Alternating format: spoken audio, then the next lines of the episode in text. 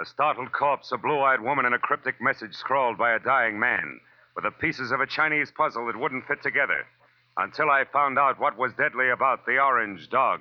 From the pen of Raymond Chandler, outstanding author of crime fiction, comes his most famous character as C B S presents The Adventures of Philip Marlowe.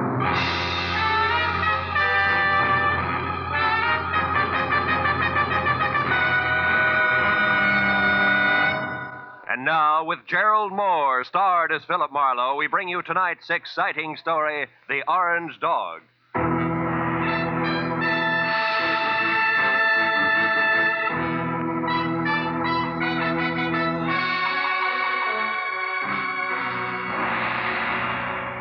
By six in the evening of a very slow day, I'd resigned myself to the business of no business. So I took my feet down from my desk, switched off the lights, and started out the door for home with the prospect of a nice, quiet evening ahead of me. But I didn't make it, even as far as the door. Oh. Hello, Philip Marlowe. Marlowe, my name is Shelley Martin. I'm at eighty-four twelve Los Feliz, a private residence. I want you to come out here right away. My sister is in a jam, a nasty one. Well, Miss Martin, as a matter of fact, I was just closing up for the night. Look, and I was... you... I need the services of a private detective right now, this minute, and I'm prepared to pay for them. There are plenty of others in town. Are you coming or not? Uh, yeah, yeah, okay, and thanks for the reminder. That's me you hear sprinting up your front walk. That's much better. And Marlowe, bring your brains along. You're going to need them.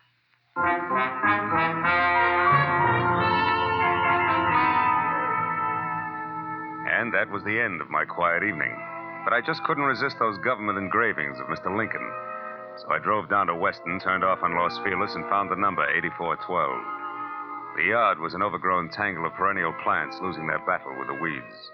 It was like a girl in a strapless evening gown with her hair up in curlers.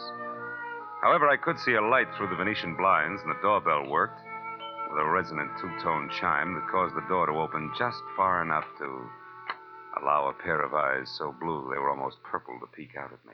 Yes, what is it? I, uh, I'm delivering that private detective you ordered. Oh, Marlowe. Come in. Thanks. Sit down, won't you? Thanks again. All right, what's the next move? It's about my kid sister. Mm-hmm. She's involved with a man named Lou Horner, a San Francisco broker. She's quite deeply involved, I'm afraid. Oh?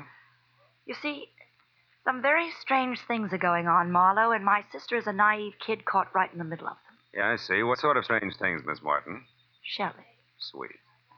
Well, to begin with, when I arrived from San Francisco today, my sister called me and asked me to meet her here in this house. When I got here, the lights were on, the radio was playing, and the front door was open. But the place was deserted. Whose house is it, Horner's? No, I think she said it belongs to a friend of his who's in Europe now. This Horner person uses it when he's in Los Angeles. Well, couldn't they have stepped out for a while? Mm-mm. You know, you don't look the type, Shelley, but maybe you're just panicky, huh? No, I'm not being panicky. All right, all right. Where's the nasty jam? Right behind the couch. Take a look. Okay. But, you know, I... Oh, I see what you mean. Who is he, Shelley? How'd he get here? Maybe it's Horner. I don't know. I uh, tried to search him, but I couldn't. Mm-hmm. Well, it wouldn't have helped anyway. Whoever shot him cleaned him out. No wallet, no papers, nothing. I found this magazine lying under his hand. Look here. Mm-hmm. He must have written this just before he died. Where's that? Here. Oh, oh. It says, call Marion tonight about the orange dog of Fo. Orange dog of Fo. Fo what? That's why I called you, Phil. Marion is my sister. And whatever the orange dog of Fo is, it must be awfully important. We've got to find out what it means, Phil, for Marion's sake. So far it means murder, honey, and that's for the cops. No, I... Well, all right, call them. But keep Marion's name out of it. A thing like this could destroy her. But look, maybe she pulled the trigger on our friend here. Maybe, you know? But I don't think so. She's a sweet kid, Phil. Give her a break. If I'm wrong, I swear I'll help you bring her in myself. Is that fair enough? Okay, Shelley, it's a deal. It makes just as much sense as the orange dog of Fo, but no more.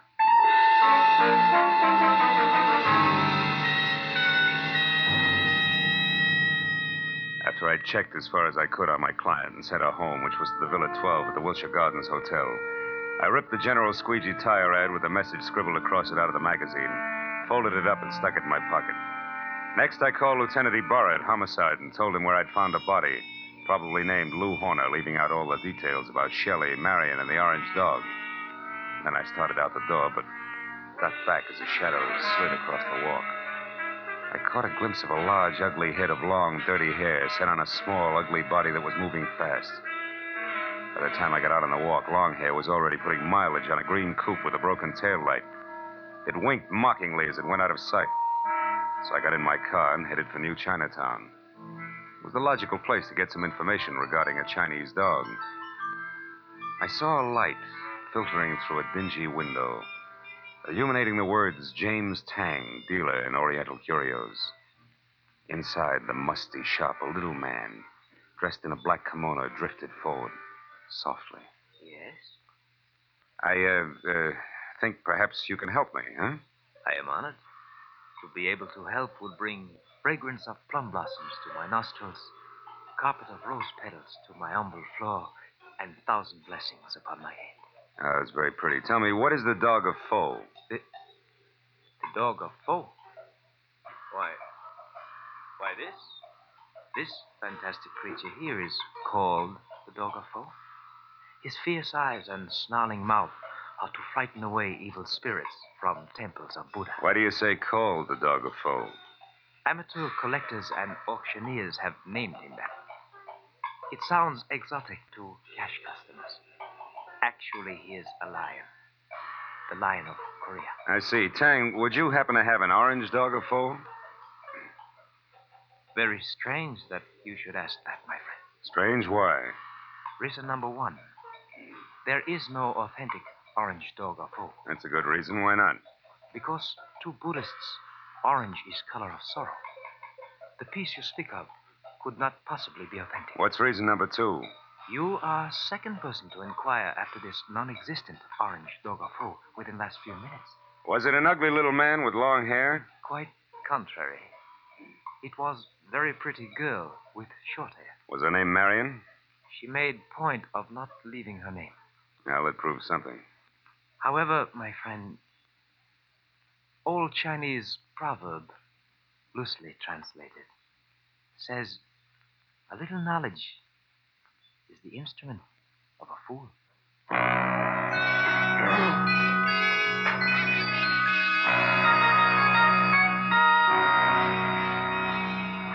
There were nine other curio shops in the neighborhood, so I started making the rounds for the non-existent orange dog of Fo and a girl who was interested in one. From the first three shops, I got a fast horse laugh and the fact that the girl was still ahead of me.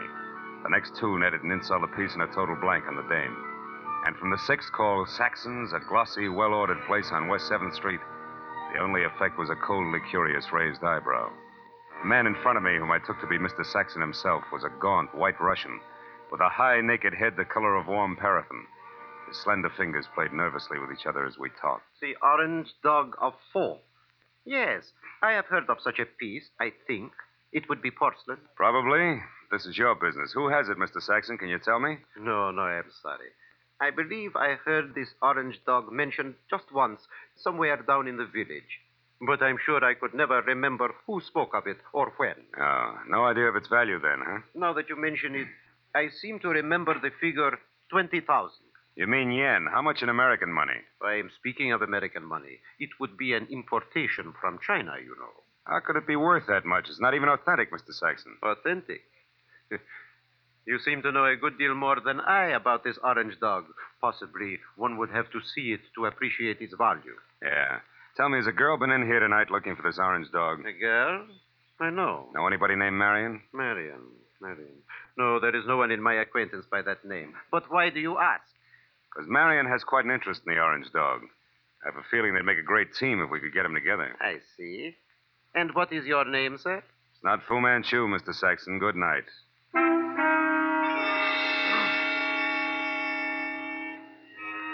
Saxon's expression didn't change. I turned and walked out of the place, and then because, with both of us using double talk, the conversation was bound to deteriorate. At least I had found out that the orange dog of Fo existed. It was going for a very high figure, especially for a phony. And it didn't take an abacus to figure out that Saxon knew more than he told me.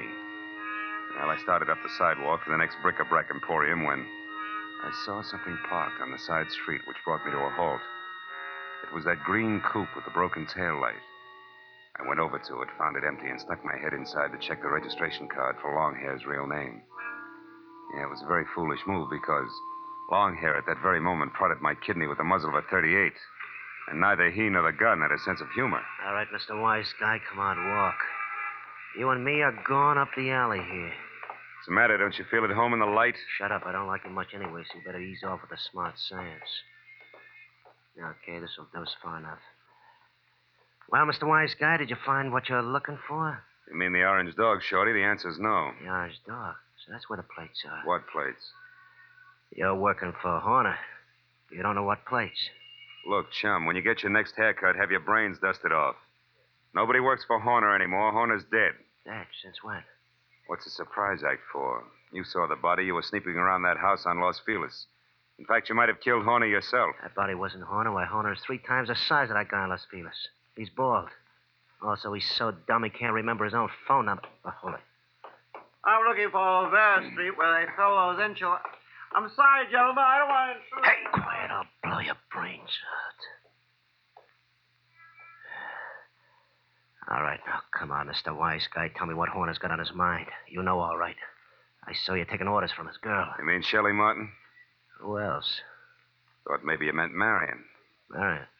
Who's Marion? Shelley Martin's sister. And don't let her worry you. Marion's got the orange dog eating out of her hand. I don't say. It ain't funny, mister.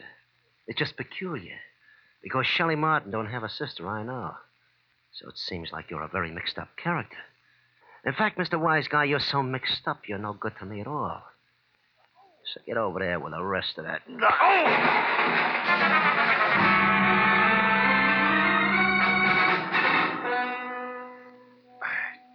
Took my time getting up. The dirty, long-haired little man was gone, and my head ached from the rap he'd given me with a pistol barrel. And I was disgusted with myself. Dry, dirty, disgusted like a drunk at sunrise because a nasty little jerk with an oversized head and a blue-eyed dynamo with auburn hair had me jumping through hoops like a trained ape.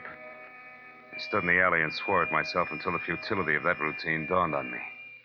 Then I decided to go hunting. But I made one stop first at a telephone to at least get Ibarra off my conscience.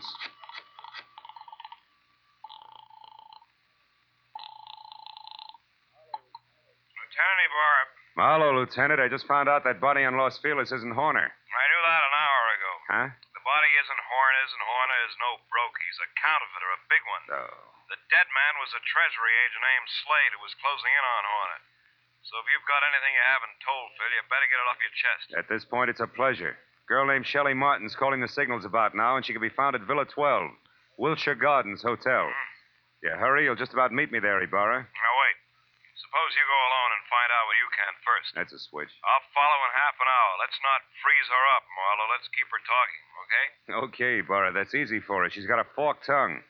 Only this time it's going to wag strictly on the straight and narrow. I guarantee it.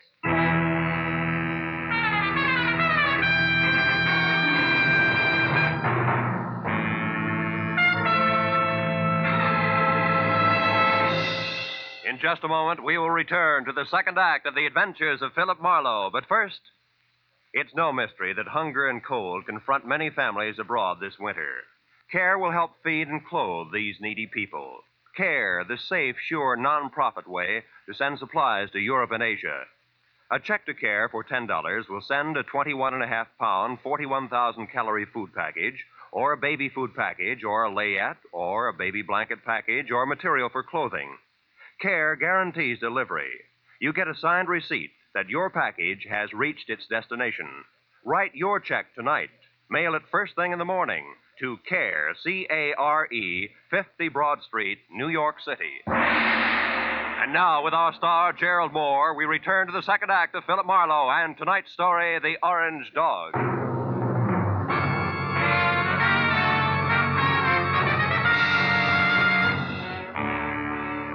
I pointed my car toward the Wilshire Gardens and a beautiful liar named Shelley Martin. I was sure of two things. The plates that Longhair had wisecracked about just before he piled me into a row of garbage cans were the engraved kind that counterfeiters use to make money the easy way. And second, both Longhair and Lou Horner were racing for the plates as well as the orange dog. which could be one and the same thing. But twenty minutes later, as I pulled up near Villa twelve, which was strips of yellow light and raised voices drifting out of half-open Venetian blinds, I forgot about the gentleman involved and concentrated on a lady who didn't have a sister called Marion. I went around to the back of the villa where I found the service door unlocked and the kitchen beyond dark. And when I entered and quietly moved to a spot near the living room where I could see Shelley snapping at a pompous, excitable man with a red face, right, I so figured that a little eavesdropping might pay I off. Belong. I'm here in Los Angeles. Is there anything wrong with that, Mister Horner? Yes, everything. Why, I wouldn't even have known you were in town if I hadn't gone back to the place in Los Feliz where I saw you and some man having a delightful little chit-chat over the body of that tea-man. Treasury man? Yes. Is that who he was? A meddlesome fool I caught snooping through my papers. Then, then you killed him, Lou. Of course I killed him. I had to.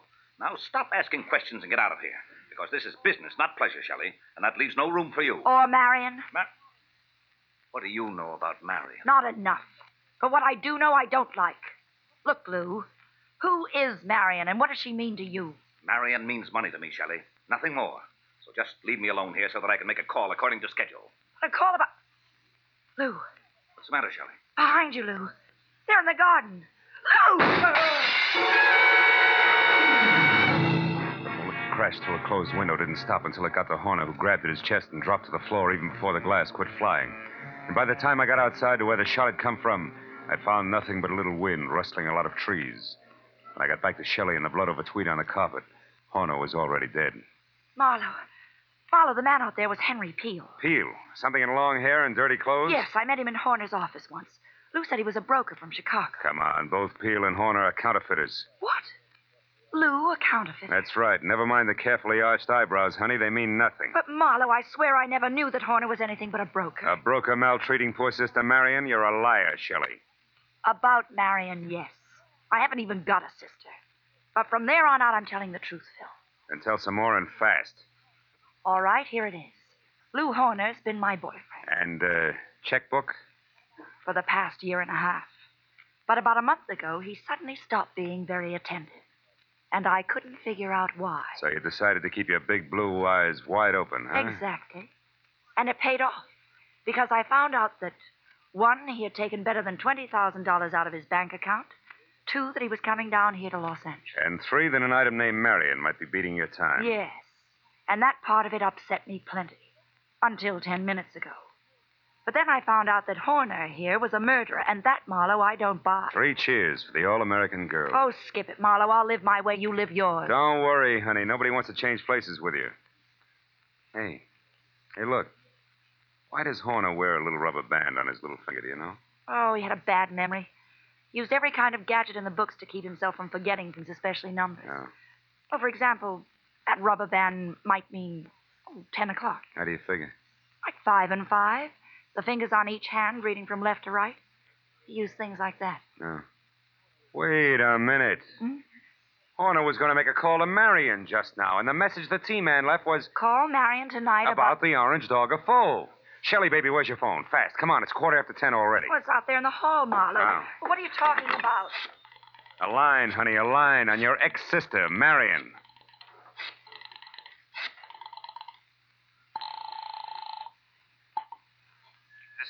Saxon. Ah. Uh, Lou Horner, Mister Saxon. I, I I know I'm some fifteen minutes late with this call, but I'd still like to see you about the orange dog of Fo. Certainly, Mister Horner. The orange dog is here, waiting for you. Good. I'll be right over. Marlowe, who is Mister Saxon? A man very close to a lot of trouble, Shelley. Now, look, you wait right here for the law, and in particular, one Lieutenant Ibarra. Tell him nothing but the truth about Horner and what he meant to you in dollars and cents, and you may be all right. But where are you going, Marlowe? To a curio shop on West seventh Street to see, among other things, the orange dog of Fo.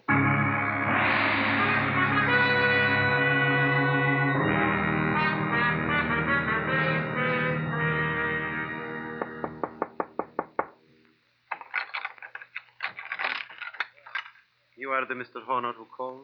Yeah, yeah. Also the one who was here this afternoon, you remember? Oh, yes. Yeah. Uh, well, I, I'm sorry I didn't call you at ten, Mister Saxon. According to schedule, I hope it hasn't inconvenienced you. No, that's quite all right, Mister Horner. One moment, sir. Ah. What's the matter? Is anything wrong tonight? Seem on edge, Mister Saxon. I am. So please, Mister Horner, Don't make a single stupid move. What? Wait a minute. Why the gun, Mister Saxon? I promised not to bite the orange dog. You won't even touch the orange dog. Now, who are you? Oh, we've been all through that. I'm Horner, Saxon. Lou Horner of San Francisco. No, you're not. Horner would have had no reason to wander around curio shops as you did this afternoon, asking any and everybody about the orange dog. Now, once more, who are you, and where is the real Lou Horner? All right, we'll take them in that order. I'm a private detective named Philip Marlowe, and Lou Horner's a corpse. Hmm. But also, I'm a good friend of yours, Saxon, because... I'm going to give you a little bit of advice for free. Call it quits, Buster. You're licked. What are you talking about, Marlowe? A T for Treasury man named Slade. Before he died, Saxon, he talked. I see. Yeah, and believe me, he said enough to put you away till orange dogs are as popular as lifesavers. And what do you say, Saxon? Do we play it smart? Very well, Marlowe. We will play it smart. My kind of smart. Now, turn around and walk through that curtain there. I want to show you something. Orange dog, maybe? Yes. The orange dog of Fo. I want you to see it for yourself before you die. Saxon said die like it already happened. And after he relieved me of the comforting bulge of the gun in my pocket and marched me to a large, windowless room that was a little darker than the lining of an eight ball, he told me to stand very still. Then he turned on a single lamp that rested on a large, scarred table, and next to it an ordinary shipping crate and cushioned on all sides by white wrapping paper. I finally saw the orange dog of Fo. It was a porcelain lion, pop-eyed, majestic in a crazy way. And also it was colored orange, bright and clear. But now that I'd seen it, I knew that the next move was Saxon's. I turned to face him. It was then that I noticed the black curtain behind him move slightly. And Longhair quietly stepped into the room. This Mister Saxon did not know about. Well, Marlowe, now that you have seen the orange dog for your first and last time, what do you think of it? He thinks it's just gin dandy, mister. What? Now drop your gun before I blow the top of your head off. Go on, drop it. Huh. Uh, it's better. Now sit down there and stay put. You, Marlowe, get across the room. Okay. Thanks for showing up, Peel, before Saxon here ran out of small jokes. Don't kid yourself, Marlowe. I didn't just show up. I've been right behind you all the way. That's how I work. So what do you want, Peel? A couple of very fine engraved plates that I've been after for six months now. Plates which could be in the orange dog of Fo? No place else but. Well, do you think that maybe the late Mister Horner wanted as an ornament? But that's all it is. There are no plates in the orange dog. It is only a collector's item. And you're a liar, Saxon. And I know the best way to prove that. Marlowe, pick that thing up and toss it against the wall. No, no, don't. I tell you, there's nothing in it. Toss it, Marlowe. Go on. Okay, Peel. Ah. Now, we'll see who's right about the plates being hit. Nothing, huh, Peel? No. Nothing. All right, Saxon, get up. I want to know what the plates are, so I'm going to count to three. That's how long you have to live if you don't tell me. No, no. Peel, believe me, there are no plates. One. Two. Hold it, Peel. Wait. Here are the plates. Here. In this jewel box. Look, huh? Right here, under your nose. Is he... is he out, Marlowe? Yeah, he's out all right.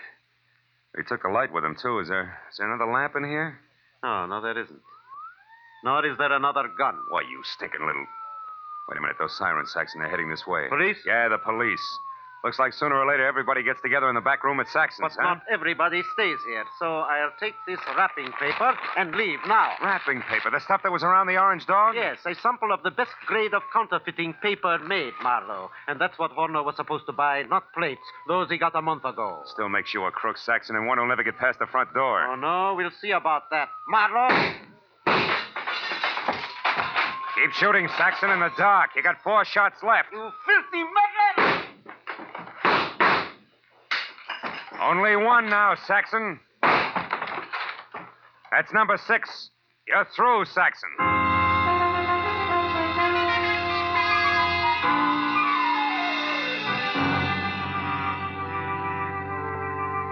the time Ibarra and his boys, plus a half a dozen very anxious T-men, got into the room, Saxon was already coming apart at the seams.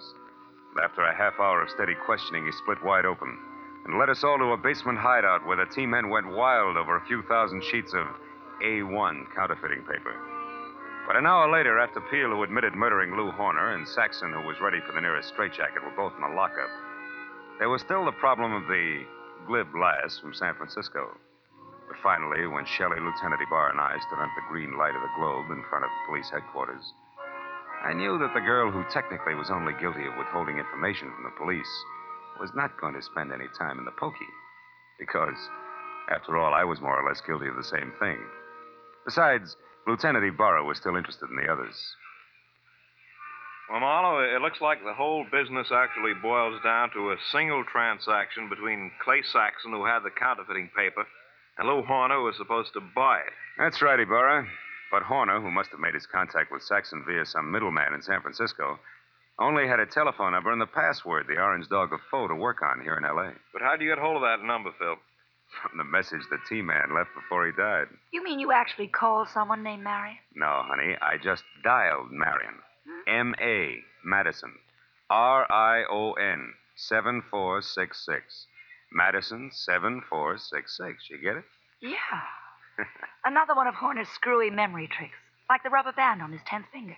Hey, that's pretty good, Phil. Oh, it's an old gimmick, really. I read it in a dozen detective stories. What do you know? Maybe I ought to read some of those. Well, good night, Philip. Look for you tomorrow. Night, Lieutenant. Well, Shelley, do I, uh, do I show you the way home? No, Marlowe. Aren't you hungry or thirsty or something? Yeah, yeah, yeah. Guess I am at that. Well, I know just the place for us, darling. Oh? It's a cute little place right smack in the middle of Chinatown.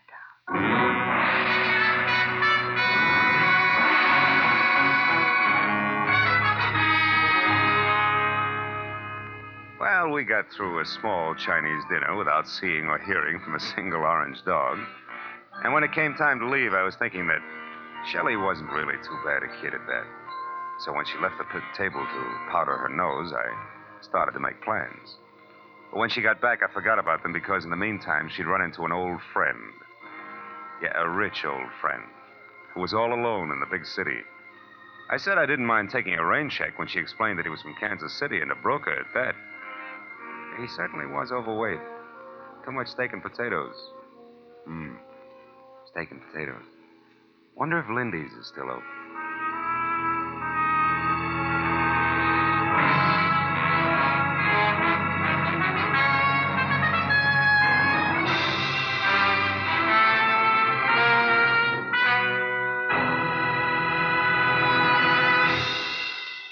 Adventures of Philip Marlowe, created by Raymond Chandler, stars Gerald Moore, and is produced and directed by Norman MacDonald. Script is by Mel Dinelli, Robert Mitchell, and Gene Levitt. Featured in the cast were Francis Robinson, Edgar Barrier, Tony Barrett, Lou Krugman, and Ed Begley. Lieutenant Detective Ibarra is played by Jeff Corey. The special music was by Richard Orant. Be sure and be with us again next week when Philip Marlowe says... I was hired to find a blackmailer, and I did. But first I found a badly beaten Adonis, a Jezebel with an accent, and a man who had been an easy mark for murder.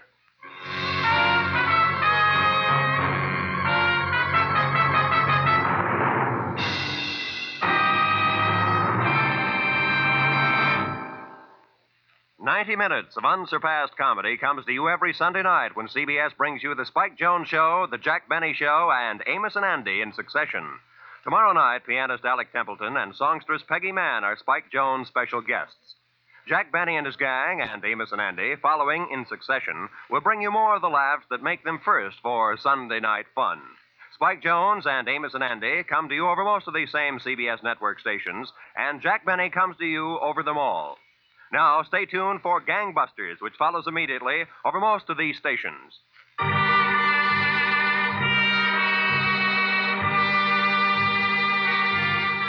This is Roy Rowan speaking for C B S, the Columbia Broadcasting System.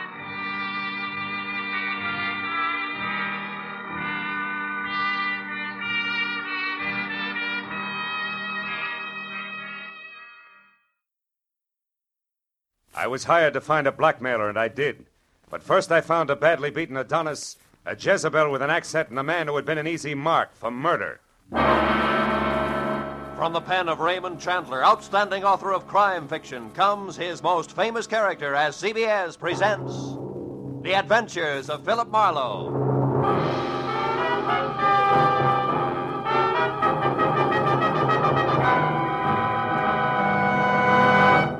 And now, with Gerald Moore, starred as Philip Marlowe, we bring you tonight's exciting story, The Easy Mark. I'd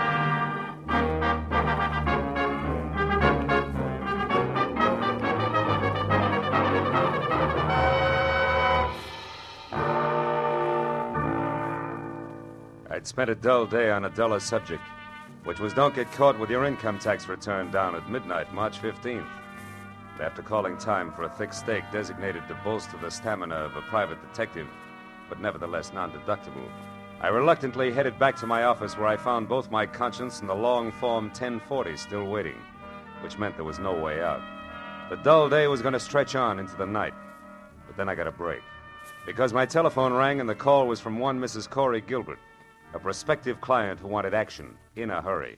Marlowe, you've got to move fast. I just found out that my husband, Ross, will be at thirty-eight oh six Melrose Avenue in twenty minutes, and I know that means trouble. Well, just for size, Missus Gilbert, how do you spell trouble? With a capital B, as in blackmail.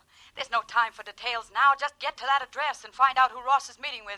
Only hurry, Marlowe, please. Well, hurry after what, Missus Gilbert? I've never met your husband, remember? Oh, oh, yes. Well, he's tall, dark eyes, dark hair, very handsome. And the blackmailer, short, stocky, and repulsive, I suppose. Huh? I've never seen the blackmailer. All right, Missus Gilbert, where can I reach you? Well, I live at four three nine and a half Ogden Drive. Ogden the Drive. Phone number is Gladstone eight one nine five. eight one nine five. All right, Missus Gilbert, I'll call you. Thanks. Oh, and Marlowe. Yeah? Hurry, will you? You see, I, I love my husband.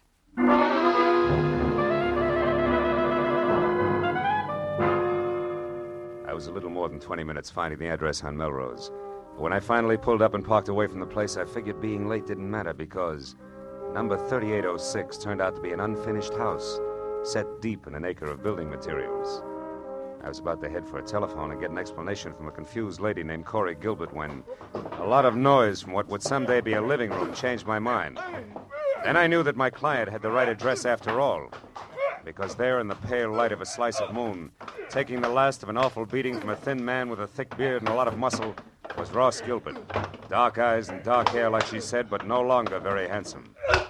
Don't, don't hit me again. Stop worrying, Gilbert. I'm almost through with you, except for this. A present from Nanette. And just one more from Nanette. That last punch stacked Ross Gilbert onto a pile of rough lumber like he was another one by twelve. And as he slowly scraped to the floor unconscious, Thickbeard dusted himself off lightly, jerked at his tie, and stepped out of the opening reserved for a future front door. I started over to help Ross Gilbert, but then I remembered that my client wanted to know who her husband was meeting and why, not how hard or fast he could swing. So I decided for the time being to play it quiet. When Thickbeard got into his car, I got into mine.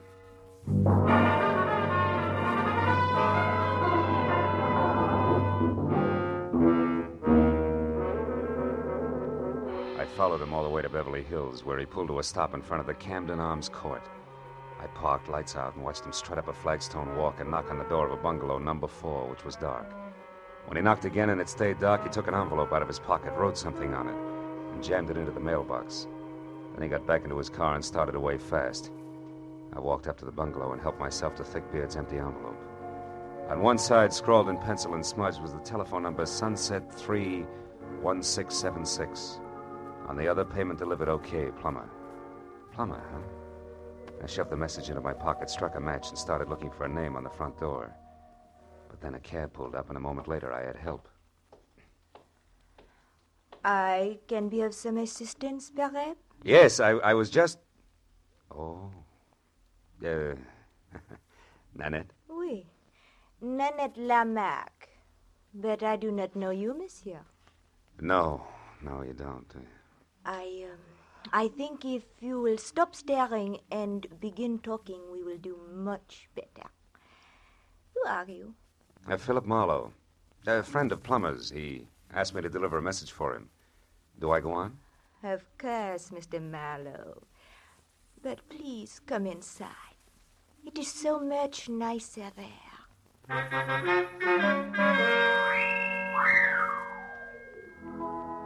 Nanette was so right about it being nicer inside. There were lights. And that made it easier to see that the lady with the thick French accent and the gorgeous waistline was something that could have mustered her own foreign legion. She was narrow green eyes and open red lips, topped by a lot of close-cropped soft brown curls that kept running into each other. And for a dress, she was wearing about a quarter of a mile of draped chiffon that, in the right places, fitted a little closer than her own skin. When I told her what I claimed had been a message from Plummer himself, she purred her thanks and started to mix me a drink. When I brought up the subject of blackmail, she stopped abruptly, spilling a bottle of perfectly good Kentucky Tavern all over the table. Blackmail? What do you mean, Marlowe? Extortion, honey. The malpractice of getting a lot for knowing a little that's not nice. You're swinging wild now, mon cher. Maybe. But if it doesn't bother you, I'll stay right with it. Because I'd like to know why you and Plummer, who have such an easy mark, insist on throwing rocks. What easy mark are you talking about? A tall, dark, and used-to-be-handsome guy named Ross Gilbert. Ross? Soda, Marlowe? Yeah. But don't make it too sweet, honey. I can't take it that way. Nanette will be very careful not to make it too sweet. There. Tell me, mon cher, when did you last see Plummer?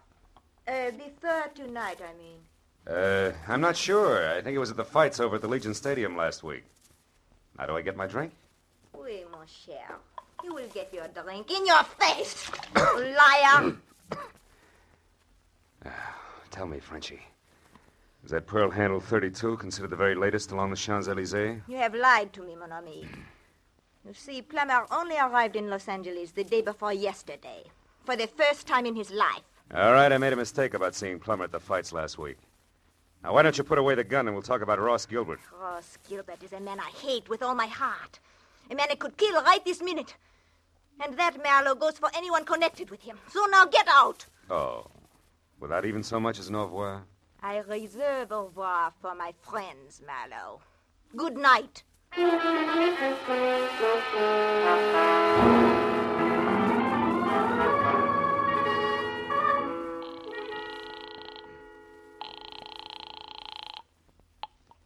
Hello? Marlowe, Missus Gilbert, is Ross all right? Ross isn't here, Marlowe. What happened to him? He ran into an ugly beating at that address on Melrose. Something nasty from out of town named Plummer is responsible. Ever hear of him and or an imported Jezebel called Nanette Lamarck? Haven't. But what about Ross? What's wrong with him? Nothing that a pound of beefsteak and enough liniment can't cure. But before we worry about Ross, Missus Gilbert, one more thing. It's a phone number I found on the back of an envelope that belonged to Plummer.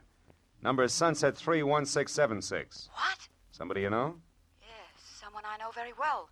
It's the telephone number of my ex-husband, Emery Marsh. Emery Marsh, huh? Fancy dress designer on Wilshire? That's right. But what's he got to do with all this? Emery only met Ross once in Mexico, a party at Ensenada. Yeah, well, look, Missus Gilbert, why don't we postpone collecting Ross until I find out a little more? Where does your uh, ex-husband Marsh live? In Santa Monica, but there's a good chance that he's still at his place on Wilshire. He does most of his work at night. Well, then Wilshire Boulevard's my next stop. I'll try to make it a quick one. Goodbye.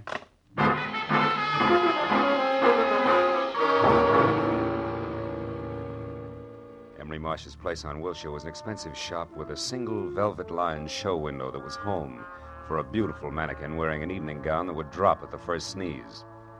And after I spent five minutes thumping on a plush, leather-upholstered portal, a light finally clicked on someplace inside. And a moment later, Emery Marsh opened the door. He was tall, forty-five, sandy-haired, and looked less like a dress designer than I did. So after following his tweed back into an inner sanctum that was combed plywood behind Chinese modern furniture, I decided to play it almost straight. Now, Mister Marlowe, what can I do for you? Well, it's a little too early to tell. I'm a private detective, Mister Marsh, and I'm working for your ex-wife, Corey Gilbert. Corey? Mm-hmm. Is she in trouble, Mister Marlowe? No, no, close to it. Tell me, Mister Marsh, when you were last over to Nanette Lamarck's place at Camden Arms, when was that? Nanette Lamarck? Yeah. I've never heard of her. Nor a man named Plummer? Nor a man named Plummer. Who are they? Well, in the order I tossed them out, a mademoiselle with a touchy temper and a thug who needs a shave. I don't understand. How do they concern me? Well, maybe they don't. But your telephone number turned up on Plummer. Both Plummer and Nanette are tied on to a man who at this moment is probably picking himself up off the floor of an unfinished house at thirty-eight oh six Melrose Avenue. His name, Mister Marsh, is Ross Gilbert.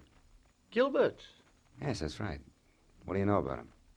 Very little. I only met him once at the Riviera Pacifico. Riviera Pacifico? The hotel at Ensenada in Mexico. Mm. Matter of fact, it was the same night that he met Corey. Which didn't make you very happy, huh? No, you've got it wrong. Corey and I were already divorced. The three of us meeting was nothing more than an accident. Oh. And when Ross and Corey parlayed that accident into marriage, were you still smiling? Better than that, Mister Marlowe. When that happened a month ago, I was grinning. You see, until then, I had been paying Corey twelve hundred dollars a month alimony for two and a half years. Mm. And Corey gave all that up for love and Ross Gilbert, huh? Uh, Ross Gilbert isn't exactly a pauper, Mister Marlowe. No, I guess not. Blackmailing a pauper doesn't add up. Uh, what did you say, Mister Marlowe? I said putting the bite on somebody who has nothing is like sucking a lollipop with a cellophane on it. You get action but no results, you see? Oh. Now tell me, why does the word blackmail come home to roost, Mister Marsh? You wouldn't happen to know who the guilty party is, would you? No, Mister Marlowe. Hmm. And what's more, if I did, I certainly wouldn't keep that sort of thing to myself. Oh, no, I don't think you would. Well, thanks anyway, Mister Marsh. You've been a big help. I'm glad. And if I can be of any further help, don't hesitate to call on me, Mister Marlowe. Uh, please. No, I won't, Mister Marsh. You can depend on it.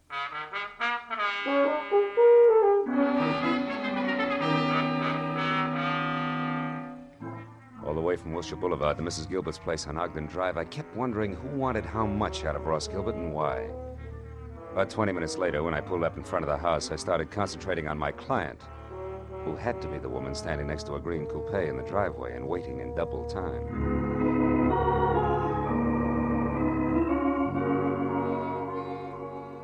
Corey Gilbert was long, flowing blonde hair draped over shoulders that at the moment looked like they were carrying the weight of the world.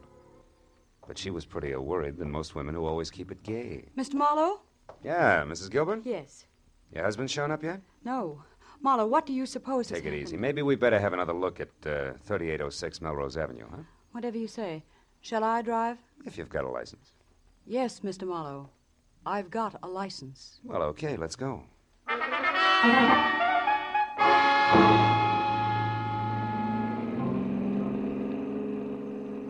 The way we took off in Corey's Nash, I wasn't sure whether her license was for driving a car or an airplane. And while she kept at eighty-three and a half triple A on the accelerator, she talked about her husband and why she was worried. By the time we were near the place, I knew all about the party in Ensenada, their whirlwind courtship, and what a fine guy Ross Gilbert was. When we got out of the car and started over the last hundred yards toward the unfinished house, I'd learned everything Corey knew about the blackmail angle, which wasn't very much. It started last week, Marla, when we got back from our honeymoon. Ross wasn't himself at all. He was worried. He forgot how to laugh. He argued with me over any and everything. Mm. Where does the blackmail come in? I don't know. He wouldn't tell me what was wrong. Then this evening, just before I called you, I overheard him talking on the telephone. That's when I caught the word blackmail and this address. Mm-hmm. Now, maybe Ross will be able to fill in a few of the blanks for us. Oh, he was over here in this room on a pile of lumber when I... I...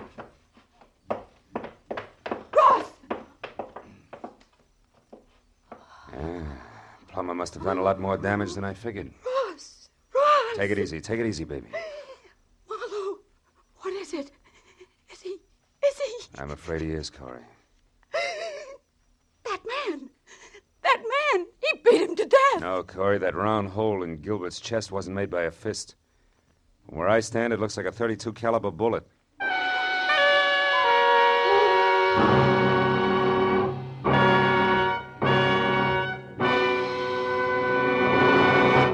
In just a moment, we will return to the second act of The Adventures of Philip Marlowe. But first, for some new wrinkles in the mystery field, look on the face of Mister Jack Benny, eminent producer of the mystery comedy The Lucky Stiff, which opened in New York today. Although Mister Benny's stars are Dorothy L'Amour, Claire Trevor, and Brian Donlevy, Jack's face is covered with new wrinkles because he couldn't be in New York to sell the tickets himself. He's remaining in Hollywood to appear tomorrow night on C B S on The Jack Benny Show with Mary Livingston, Don Wilson, Dennis Day, Phil Harris, and Rochester. So be sure to listen. And now with our star, Gerald Moore, we return to the second act of Philip Marlowe and tonight's story, The Easy Mark.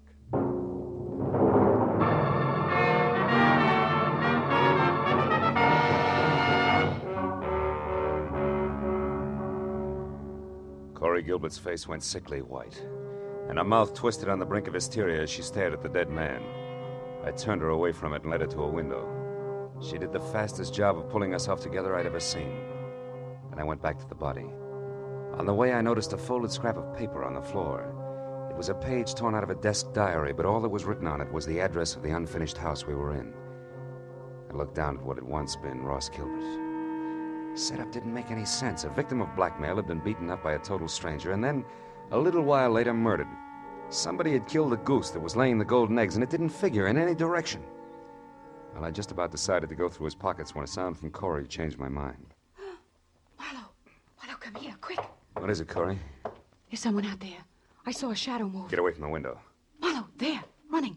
Why, it's a woman. Yeah, and quite a woman. What do you know? She's crossing the street now. Who is it, Marlowe? Who is she? Character as French as Milani's eighteen ninety. Only she's more like nitric acid than salad dressing, Corey. Her name is Nanette Lamarck. She's getting in that car. Aren't you going to stop her? No. I've got a line on Miss Lamarck. I can find her. But she was hiding here. She could be the one who shot Ross, couldn't she? Easily. In fact, right now, she's the odds-on favorite. But she's also cagey, and we'll have better luck if we get her on home ground where she'll talk. Besides, there's a big chunk of this business that doesn't follow. What do you mean? Well, look, the murder came out in reverse. Ross was paying off, so he should have been the killer instead of the corpse. Which means there's more than blackmail involved. I don't know what you're talking about. All I know is he's dead, and, and, and that woman killed him. Maybe. Come on, Corey, let's get out of here. Where are we going? Well, first you take me back to my car, and then I got a job for you to do. What kind of a job? Well, I found this page ripped out of a desk diary, probably Ross's. I want you to go through all his things and find that diary for me. There might be something else in it that'll give us a connection. All right. Where are you going? I'm going to pay a call on Nanette. Only this time I'm bringing my own welcome mat. I think I'll need it.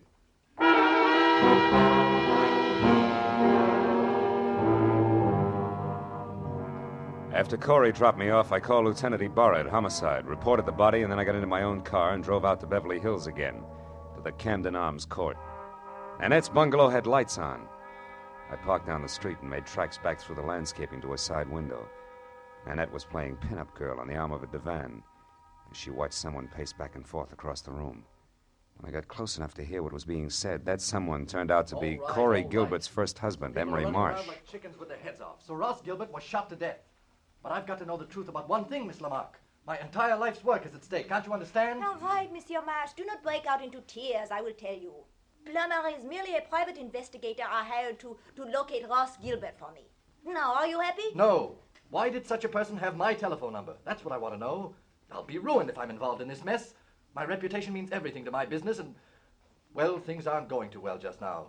If I'm connected with a scandal, I'll be wiped out. Well, stop worrying. I saw you with Ross Gilbert three or four times before he disappeared. So I gave your name to Plummer as a, as a possible lead to Ross, that is all. Why did you want to find Ross Gilbert? That, mon ami, is none of your business. You found out what you wanted, so good night. All right, I'll go. But can I count on you to keep my name out of this? Listen. I am counting on me to keep my own name out of it, and I will be very busy doing that. Good night. I plastered myself up against the side of the house and watched Emery Marsh leave. He looked anything but happy over the result of his interview with Nanette, but I figured I had the benefit of experience to work with and less to lose than he had. So I waited until he was out of sight, and then I stepped up to the door, braced myself, and tried my luck. Again. Yeah, and I want to talk to you. Get your foot out of my door. Ow. Oh, get out of here. Get out. Not until we've had a nice, quiet chat, Nanette, and I think we'll take up where Emery Marsh left off. What? Look, just who exactly are you, Marlowe? Your boy Plummer and I are distant fraternity brothers, but there the similarity ends. Just another chief private detective. Oh! Okay, baby, if that tough stuff's the only language you understand, we'll talk that. Don't stop it. Leave me alone. Now get over there. Sit down. Oh. Oh, you, you ape! I'd be nice to me if I were you, Nanette. Because I just love to see a rope around that lovely neck of yours. And what's more, I can almost put one there. You're in a mess right up to your accent. So start making answers beautiful and keep them straight. First, why did you put Plummer on Ross Gilbert's trail? Because he double-crossed me, that is why. Double-crossed you how? He ran away from me. He was mine, all bought and paid for, you understand? Not exactly. When I met him, he was flat broke. I bought him every decent stitch of clothes that he had. Gave him everything he needed to be a gentleman because we were going to be married. And then he ran out on me and took everything with him that he could lay his hands on. Go on. Nobody does that to Nanette Lamarck. Nobody. So you hired that licensed thug Plummer to find him and beat him half to death, right? Exactly. Well, go ahead, baby. The story doesn't end there. Tell me the rest, the good part. About how you waited until Plummer got through with him, and then you went down to that unfinished blueprint out of House and Gardens and killed him. No, no, that is not true. I, I did not do that. Why, I, I could not. That's no bigger lie than the rest of it. Where's that pearl-handled thirty-two of yours, Nanette? And don't reach for it. Just tell me. What do you want with it? I want to see if it's been fired. Now, where is it? Call it, Jack. Oh, fine. Plummer. Miss Lamarck might not like for you to see her gun. Oh, I thought you would never get here. Who's this character, Miss Lamarck? Another private detective, Marlowe by name. No kidding. Well, we got a lot in common, haven't we, Jack? Yes, yes, we've each got two arms and two legs, and the name is Phil. Oh, that's the way it is, huh? Well, listen, Jack, you got no business here in the first place. For two cents, I'll chop you down. You're even cheaper than I figured. Why, and you, you can put big... away that big, nasty gun, too, because I got you cold. That envelope you stuck in Nanette's mailbox tonight had a slip of paper inside from one of your old clients. Huh? What are you, what are you talking about? Can't you guess? Hey, you want to see it? Well, yeah, yeah. Let's have a look at that. Okay. Take a good look. Oh, oh. Come on. Drop the gun, Plummer. Come on. Drop it. My arm! All right. Now, fold up. There's your bargain basement detective, Nanette. You didn't get your money's worth, did you? Now, shall we take a look at that pearl-handled gun of yours? It is over there in my bag. Thanks. Mm. Clip's full, and that smell sure isn't gunpowder. Of course not. I did not kill Ross. Why, I was not even inside of that building where he was. Yeah, I know, but you... Wait a minute. Say that again. I said I was never inside that unfinished house where he was found. When I drove up, you were already there, so I left. Yeah, yeah, I know. And Plummer's gun is... Uh-huh. Fully loaded. Hasn't been fired either. Baby, you've just given me a great idea. An idea? But I do not understand. Yeah, never mind. I'll explain it to you later. And incidentally, you better be around. Right now, I've got to find out one more thing, and then maybe I'll pop this whole shebang wide open.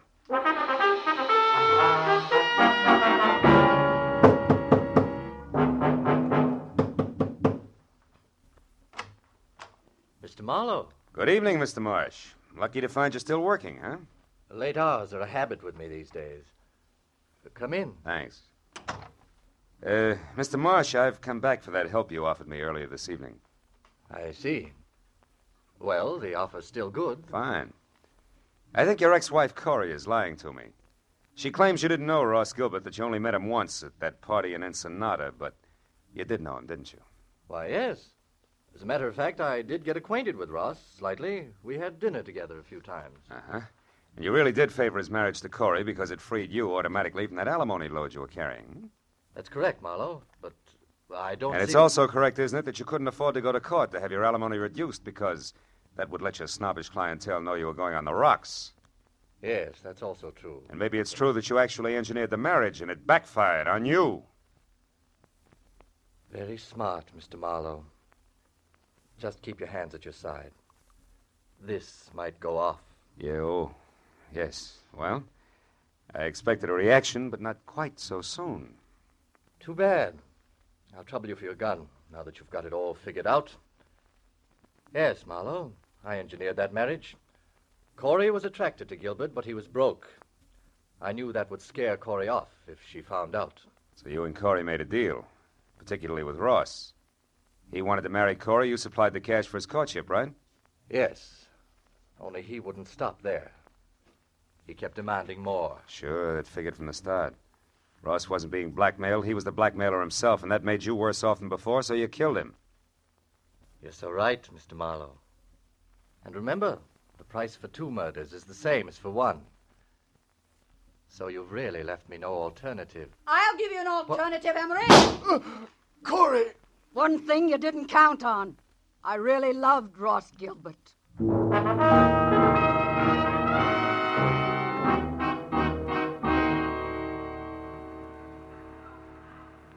I guess that winds it up, Corey. Emery's in the hospital, and Nanette and Plummer are both in the clink. Too bad I only hit Emery in the hand. I never could trust my aim. It's always been bad, in a lot of ways. It was good enough tonight, baby. Lucky for me you showed up when you did. Say, what made you come to Marsh's place, anyway? Well, that page from the desk diary paid off, Marlowe. Only we made a mistake. No? It didn't come from Ross's diary. It came from Emery's. I finally remembered his handwriting. Mm-hmm. Now, you tell me something, Marlowe. Yeah? How did you know Emery was guilty?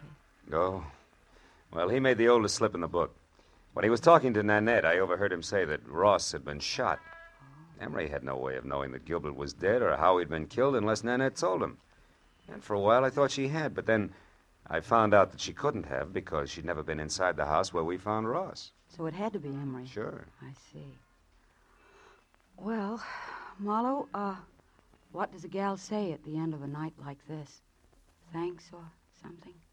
Just thanks will be enough. I got to do my income tax. Can I give you a lift? No. No, I'll walk a while. I've got some thinking to do about marksmanship. But call me sometime later on, will you?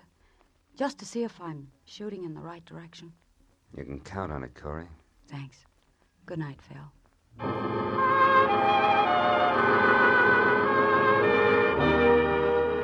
I watched her for a moment as she walked down the street all by herself, deep in her own thoughts, and it looked to me like she was playing it strictly square. I almost wanted to follow her. The first time in a long time, I felt like I wanted to get to know a client better. But March fifteenth can slip up awfully fast, and that long form ten forty was still unfinished and waiting for me in my office. So I decided to go back and work on my income tax and play it strictly square, too. After all, that's really the easiest way in the long run. Yeah, I keep telling myself.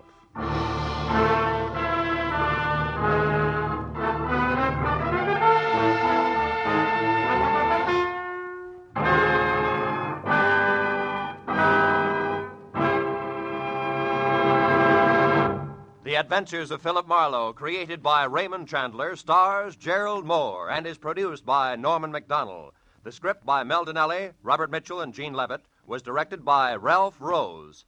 Featured in the cast were Sylvia Sims, Lorette Philbrandt, Ken Harvey, and Paul Duboff. The special music was by Richard Orant. Be sure and be with us again next week when Philip Marlowe says... There was a man with a bad heart, a telephone number scribbled on a cash register receipt, and a corpse on the other side of town. But I couldn't see the connection between them until I realized they were all tied together by the same long rope, worth thirty thousand dollars.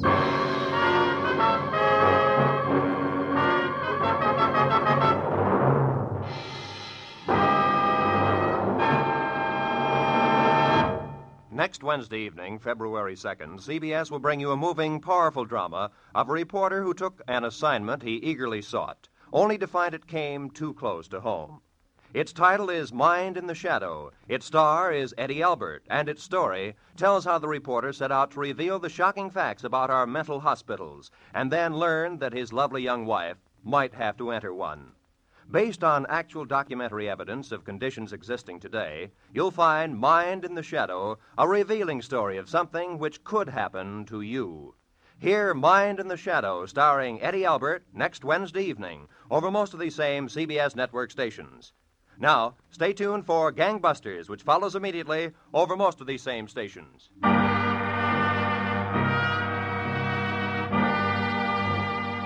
This is Roy Rowan speaking for C B S, Jack Benny's new address, Sunday night on C B S, the Columbia Broadcasting System.